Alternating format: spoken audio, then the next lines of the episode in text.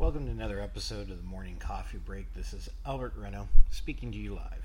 Last episode touched on goals and we discussed some good points on how to keep them alive, how to be reminded of them, and how to eventually achieve them. I hope some of you found value in that episode. Now, if you enjoy setting goals and breaking those milestones, perhaps this next exercise will be for you. A very close colleague of mine, my accountability partner, if you will, my mentor, has had me set goals every year. Now, this has been an exercise we've had in place since 2016. This year, after we placed our goals, however, she asked me to pick a single word. A single word that would define this year to me. At first, I thought, okay, this is going to be easy. I was about to mention to her the word, and like always, she presented a twist. I don't want a single word.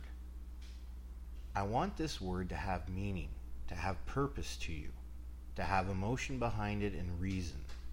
I want you to describe to me what this word truly means for this year for you. Well, that was back in January. It took me a while to really think it over, to really find meaning behind it. And I'd like to share that with you. This year's word for me is change. That famous word, why? Well, to be honest, this year was a bit of a struggle for me. I needed to refocus my perspective on many things, and I needed to change my mindset to make 2019 a success for me. First and foremost, I had a major career change. I was sales manager, our team had grown, we were hitting targets, we were hitting goals. Let me correct myself there. We really became more than just a team. The change from sales manager to director of logistics for MX Logistics was a lot of responsibilities. I would get front hand knowledge of how to get a logistics division off the ground. So, in my mind, why was I struggling with this change? Well, one of the reasons I'd lost my team. I had changed from sales management to an operations person, sometimes sales, sometimes AP, sometimes AR. I really needed to change that if I was going to be successful. And after doing a lot of soul searching, and some outside help from my mentor, I realized the opportunity very different on that day.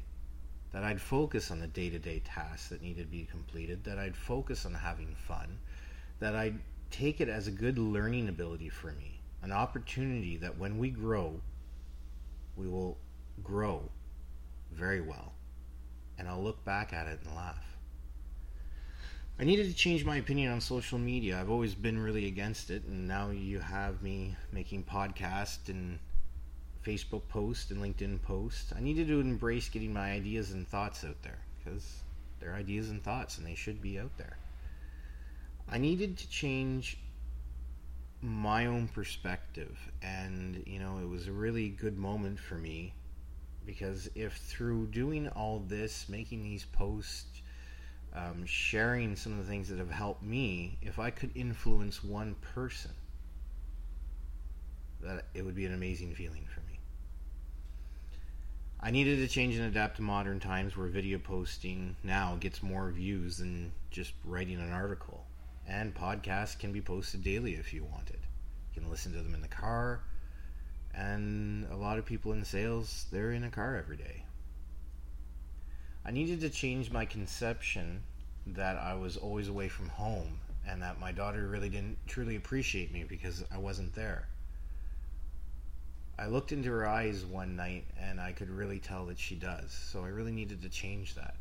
Change the way my home life has been. I mean, I would spend hours upon hours on phone calls and answering emails and you know, you struggle with that balance of work and home life. So some of the things that I changed was, you know, sharing the on-call duties after hours, picking designated days that I'd be on call that would work with my work and home life.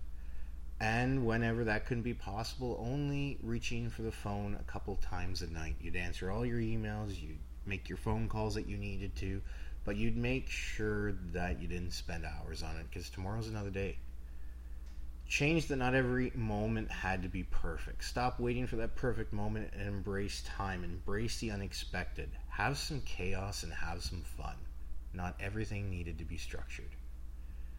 I needed to change my fears about um, writing my motorcycle again. I had an accident a couple years ago that really set me back. Last year I barely rode, and I enjoy doing it. the The feeling of freedom is there. So, well, how did I change that? Well, I bought a new bike, and guess what? I'm riding again. I had to change so much. I had to push forward with this new opportunity, embrace the highs, the lows, go on a roller coaster. I needed to build the lasting partnerships and relations with customers, carriers, and change my attitude to balance profitability and customer satisfaction. So, what's your word for 2019? And let's throw in that twist and ask you why. Thanks for listening. Have a great morning.